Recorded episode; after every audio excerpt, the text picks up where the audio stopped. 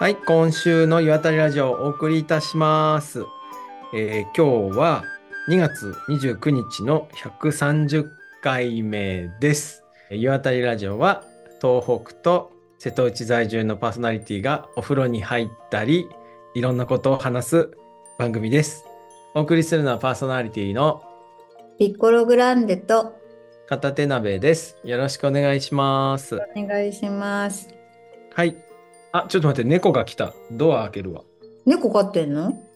分かってないんだけど、地域猫みたいなやつ。うんうんうん。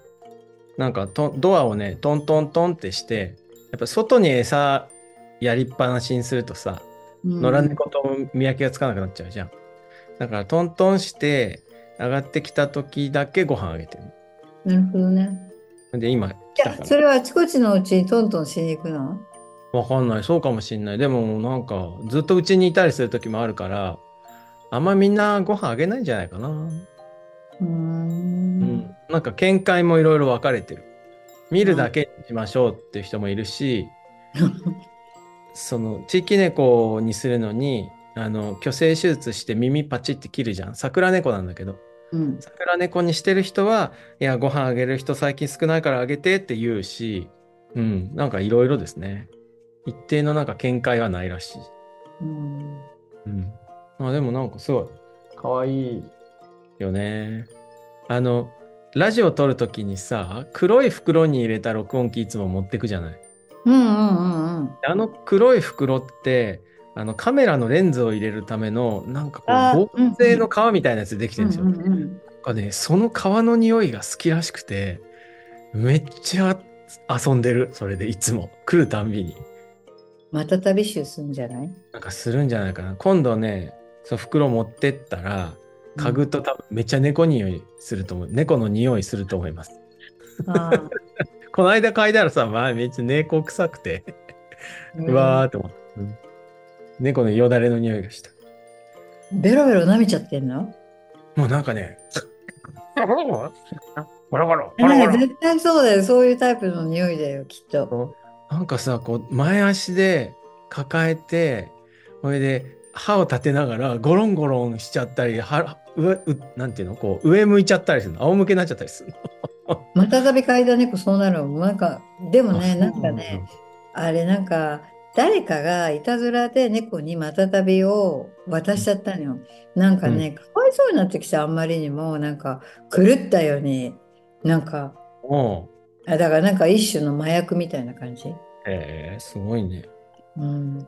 あとね、なんかインドネシアの、ななんジャワサラサみたいな布がうちにあった。あうちほら、あそこに、ううんこうんこの辺にかかぶってるこのうんこののれんみたいなやつは、そのジャワサラサみたいのを改造して縫ってのれんにしてんだけど、なんかそこからも狂わせる匂いが出てるらしくて、怖い。すだから。来るんだ、みん猫が。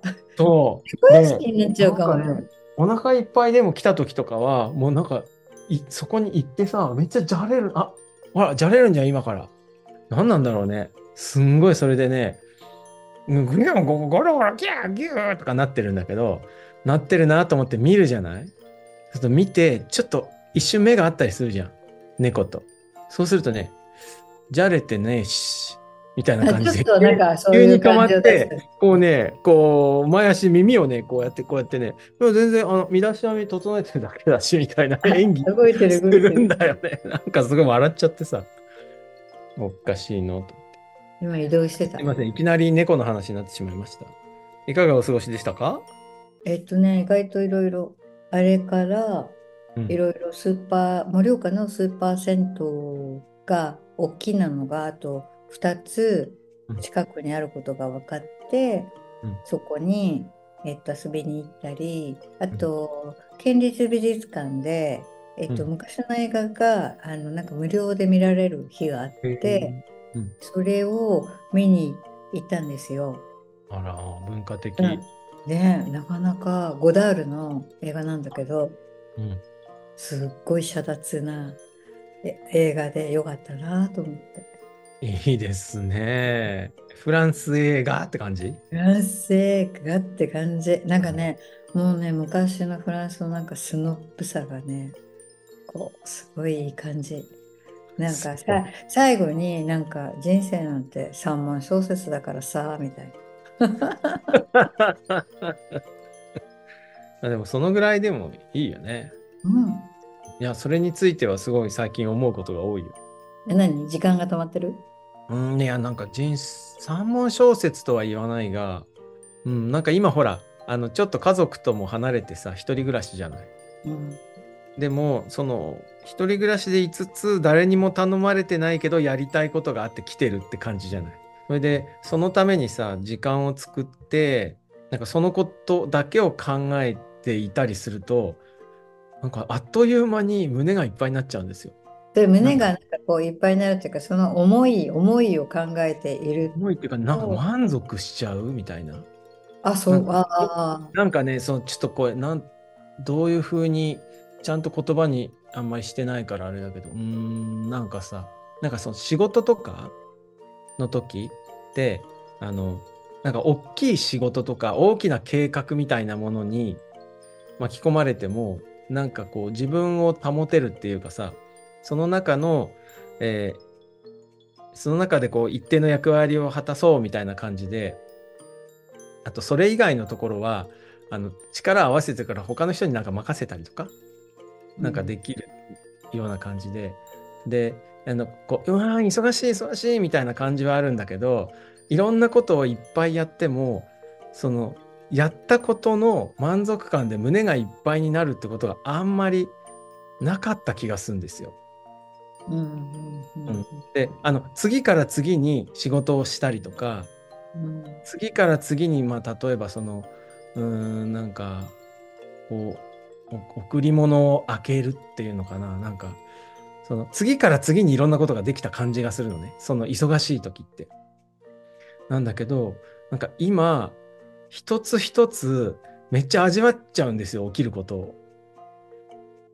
それは時間に余裕があるとかそういうこと？余裕があるっていうのもあるかもしれないけど、なんかこう、誰にも頼まれてないことを、こうしたら形になるんじゃないかって、すごいなんか工夫して、こうかなみたいにして、できたかもみたいに何かをなすと、もうそれですごい満足感がお襲ってくるんですよ。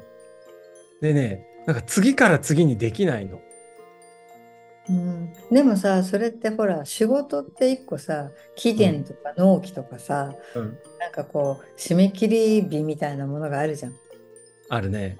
ここまでに何かをしなければいけないっていう、うんうそういうのがこう自分のやりたいことってそこの先が結構無限な感じがあるじゃん。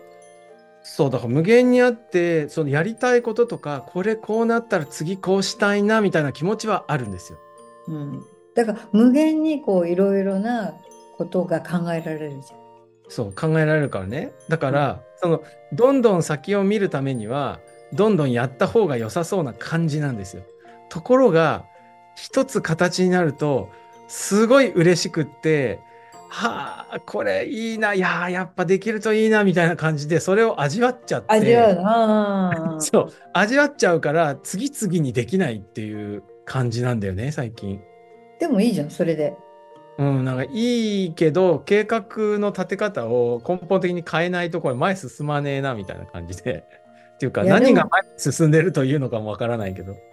でもせっかくなんだからそれを味わい尽くせばいいんじゃないの？今はね、そうしてる。勘弁してくれと思って。味わわしてくれみたいな感じそうそうそうそう。うんあれ絶対それの方が楽しいと思う。うん。うんそんな、そんな時期を迎えております、私は。うんいいですね。うんなあうん、なんでこの話にしたんだっけ？えっと、私が文化的な生活をしている。していて、そうだ、その、あ、フランス三三文小説ね。三文小説みたいなもんだよ。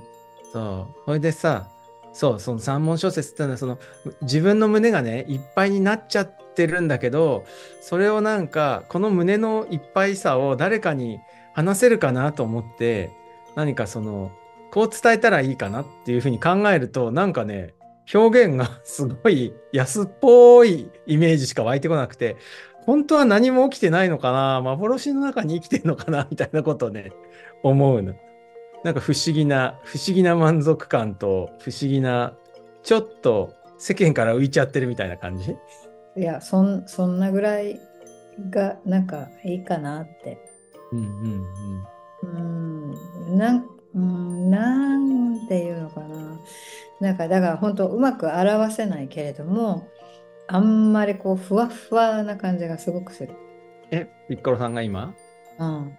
あいい、いいんじゃないですか？それすごい。夢の暮らしってことじゃない？そうそうそうそうそうそう。だからなんか、なんかまあ、なんかこう、それはそれでいいし、なんか別にそんな血、足、地に足をつける、足に血をつける？なんか、なんかその泥臭く生きるとかもそんなことじゃなくって、なんか雲の上をふわふわってこう、泳ぐように生きていく。で、ピューって落ちた時がエンド。落ち、落ちるの？なんか、あれなんじゃない？もっと上に行っちゃうんじゃない？あれ？あれ？あれ？あれ？みたいな。あ、でもね、それはちょっと体験したことがあって、掃除機で吸い込まれていく感じ。あそうなんだ。へうん。スーッえ。そうすると人生が逆回転しだすよ。ええ すごっ。そうなんだ。うん。本当にこれ、人生の走馬灯を見るよ、一瞬で。うーん。でね、すっごい何にもないね、うん空間にね、ほわんって魂だけが浮かぶ。へえ。え、なんかそこは明るいとか暗いとかあるんですか？うーんと、無。多分無？暗いけど無だな。感情とかあるの？ない。いいるみたいな感じ？それはちょっとわかる。他の人の何かが気配がする。それが人なのか動物なのかなんかわかんないけれども、でも自分も何かわからないけど、なんかね、宇宙の中のクズみたいになってるね。えーなんかこう、こうなんか嬉しいとか悲しい的な、なんかそういうのはあるんですか？ない。ないんだ。でも別にないことがこう悲しい感じでもないんだ。うん。辛いとか悲しいとか。いるみたいな感じなんだ。うん。本当に八千温泉みたいですね。ああいう感じ、本当に。で、またその魂がシューって吸い込まれる。そうするとポーンってここに出てくる。うん。ああ。おもろいね。うん。みたいな。はいはい。なんか、もしお聞きの皆さんは、こいつ酔ってんじゃねえかって思いますよね。あの似たような体験をした方はぜひお便りいただきたいですねお。便りいただければ、僕も行きました。私も行きましたっていうね。ちょっとお話、うん共有できる方がいらっしゃったら、うんお話できればうんいいかもしれないですうし、んでも大概だけれども、これが、この共有できる人はいない人なんだよ、きっと。ああ、なるほど。うーん。うん、うん、うん、うん。うん。うんこれ、関係ある話なのかな？あのね、何あの、去年、一昨年とさ、こう子供、小学校に行くワークショップみたいのやってるって。ああ、全国のなんかいろんな。そうそうそう言ってたじゃないでな、なんかちょっと評判がいいらしく、またやることになったんですよ。あ、すごいじゃん。今年もやるんだけど、で、その始まる何年か前かな、まあ、始まる結構前に、うんあの、こんな風な時間にしたいってことをすごいダラダラしたね、6000文字ぐらいの作文にして、メールにして共有したんだけど、うん。関係者に勝手にうん。一方的に。それでなんかよくわからないことを言う人だなみたいな評判を手に入れたんですけど、で、その中で書きながら結局なんか書きながらうまく言えなかったけど自分の中ですごい大事だったんだなって3年経って思うことがあって、それはね、なんか何かが分かったり理解したりするような、うん、なんかわか、わかったみたいな、あ、なんかこう、すごい共感できるみたいな、その、そういうわかるって言葉があるじゃない。うんで、そのわかるっていう言葉を字で書くと、こう分割の文だったりとか、理解の解っていうのも解体の解だったりとか、その、なんかね、バラバラにするっていう字が入ってきちゃうんですよ。わかるっていうことに。そうなんだけど、わかるっていうことはバラバラにするっていうよりはもっと周囲のこともまとめて一つのものとして感じられるみたいなことが自分の中のわかるイメージなんですね。うんなんか、こう、カメラが一個引くみたいな、あ、これ一つに見えてたけど、これあらゆるものとつながってんじゃんっていう風な感じがして、あらゆるものをまた一個引くと、あ、あらゆるものがあらゆるものとつながってんじゃんっていうのが、その、あの、なんか無限につながってて、えーその中の今目の前にあるものが、その一部のように見えるんだなぁみたいなことにこう思い立った時に何かがわかるような感じが僕はするんだけどそのなんかすげえつながってるなぁみたいな感じをなんか子供たちと共有したいなと思ってたの。うんでその分かるっていう言葉が細かくする方向のなんかものの見方としかないのがすごい不思議だなと思って変なね当て字を作ったりとかしたんだけどやっぱりなんかすごいああんまりしっくりこなくてで結局なんかうまく言えなかったなと思って今に至ってるんだけど あの今のさスーッと吸い込まれてなんか存在は感じるけど全部一つみたいなその吸い込まれた先とかって全部が分かってる状態ってそんな感じなのかなって今一瞬思った。うんわからないです私は。分からないよね。うんうんそうわからないし、その今のその分かるっていうその話の中でね、私最近あのなんだっけ。あの麻布台ヒルズにさチームラボのあのえっとキラキラしたやつね。うんがあでできたじゃない？でそそれの話を猪子さんがいろんな人たちにメディアで発信してるのを聞いて あの人のすごい認識の仕方が面白いなと思っていてその、えっと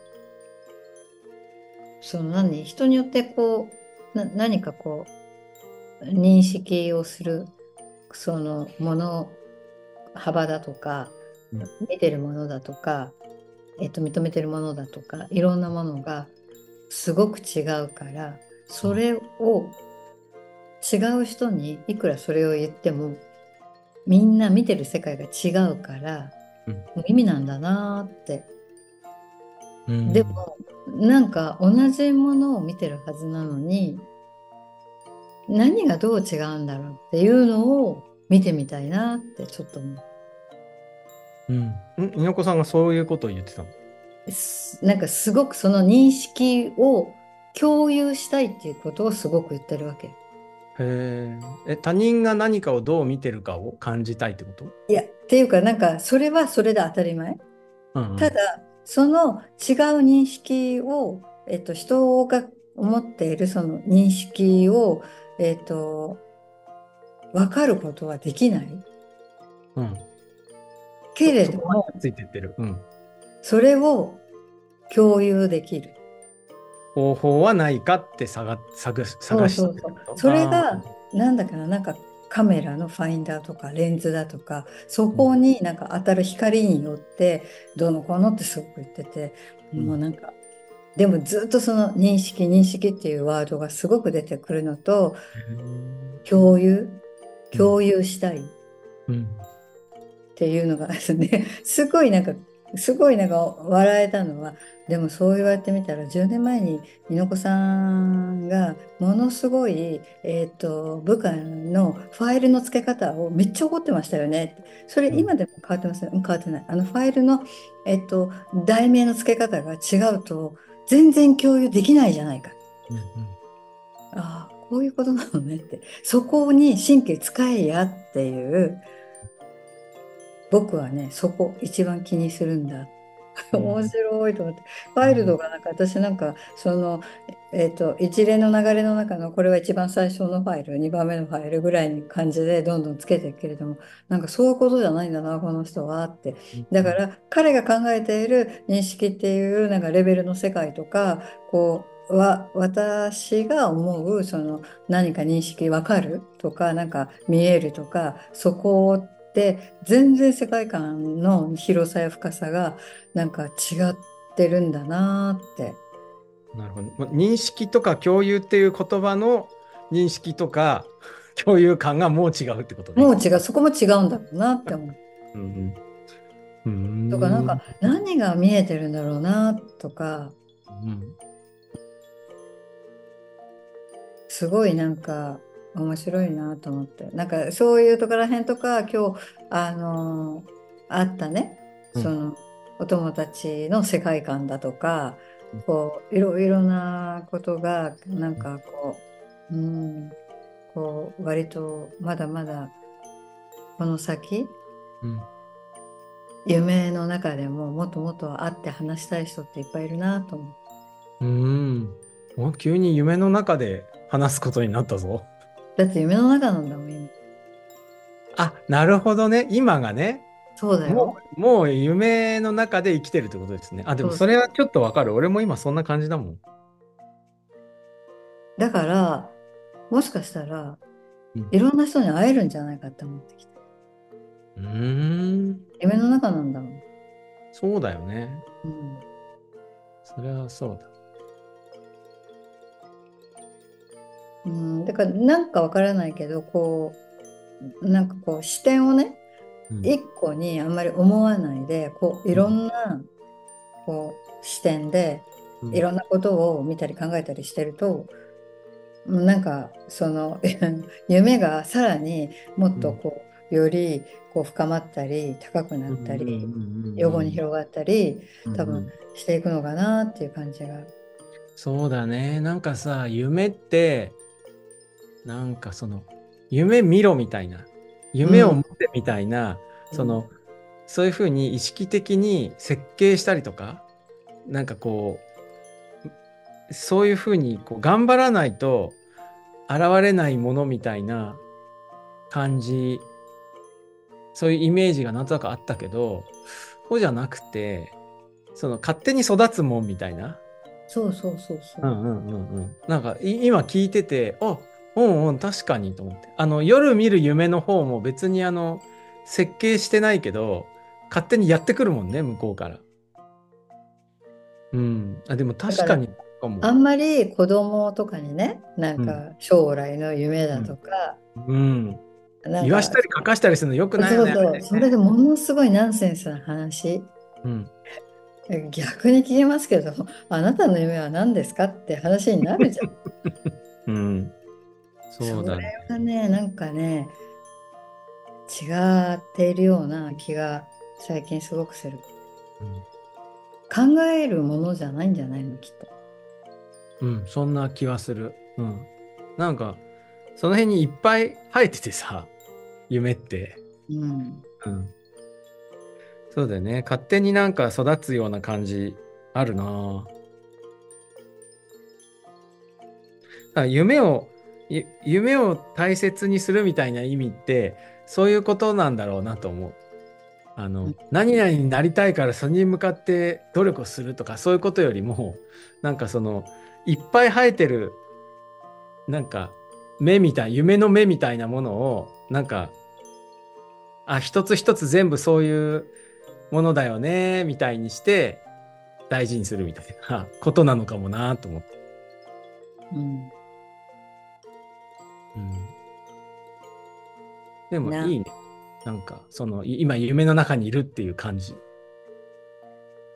うん。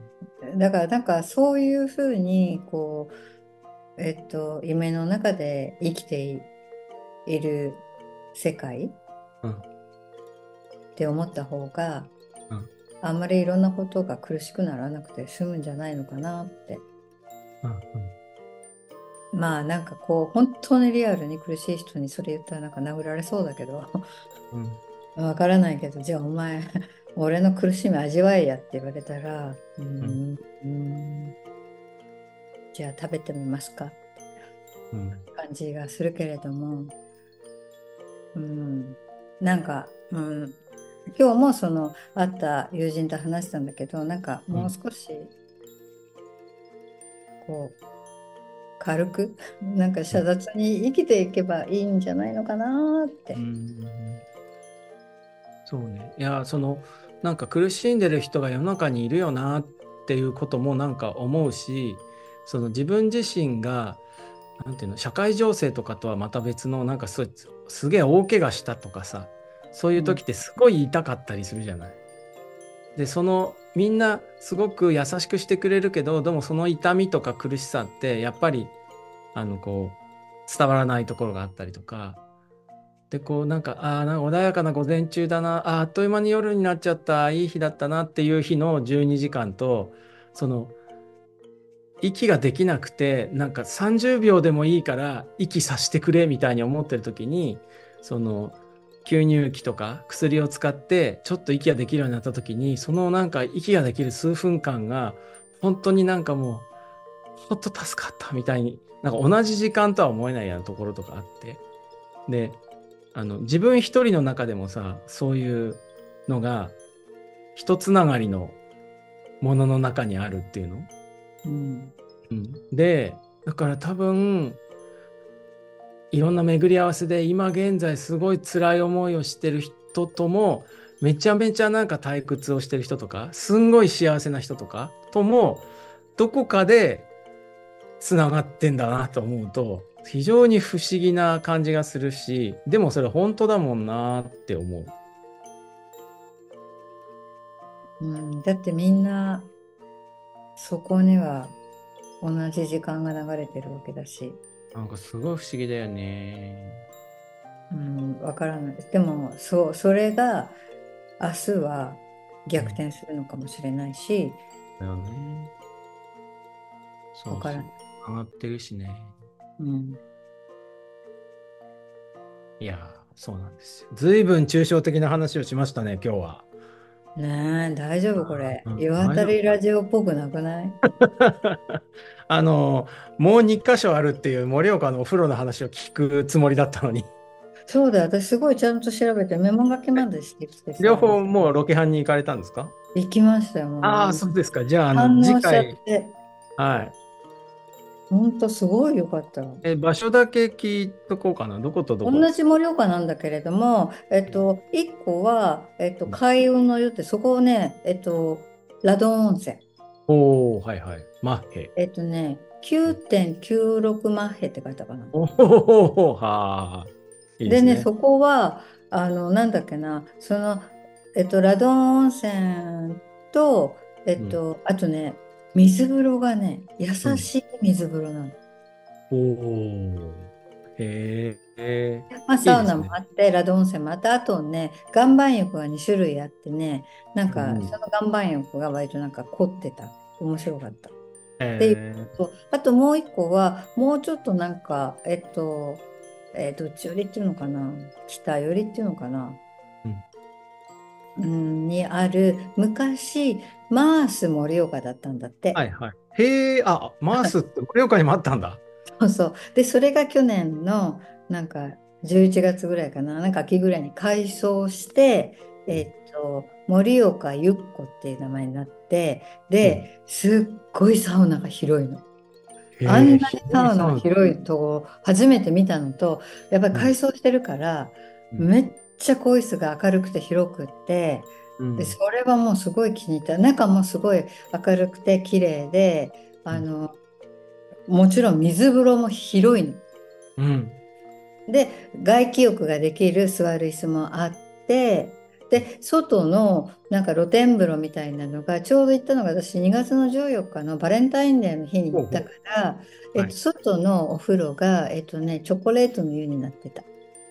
えー、ココアみたいな。香りがするの、なんか。わお。へで、こう、割と都会的なお風呂の作りになってるから、で、ジャズが流れてるのよ。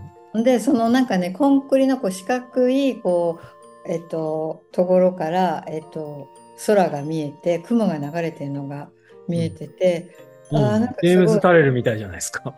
素敵だなと思って。えー。映画みたいって思ったなんか映画みたいって感じがすごいしてそこは良かったなっていうのと、あとそこのレストランが餃子の王将でした。ああ、へえ、そうですか。じゃあ、あの、だか。らレストランだけでも行け,、行けるように。だから餃子の王将って矢印がしてあって、うんえ、駐車場こっちに行っちゃったら餃子の王将行っちゃうのかなってすごい待ってあ じゃあ、餃子の王将、本当にあるんだ。そうそう、中が一緒で餃子の王将が入ってるんだ。へー次ね、そっち行くのはね、3月の終わり頃。そしたら、もしその時来れるんだったらば、どっちかの温泉にそうね。そうそうそう、行きましょうよ。いや、もう両方行くとかね。両方はね、きついわ。開運の湯にね、ずっと岩盤浴にね、私入りすぎて、で、さらに出てきてサウナに入ったり、えっと、ラド温泉入ったりして、なんか頭くるくるしだして、やばい、これ。あ一箇所で湯あたりしちゃうぐらいなんですね。うん、もうなんか、あ、これなんか、そうそう、それで冷やし中華食べて帰ったの。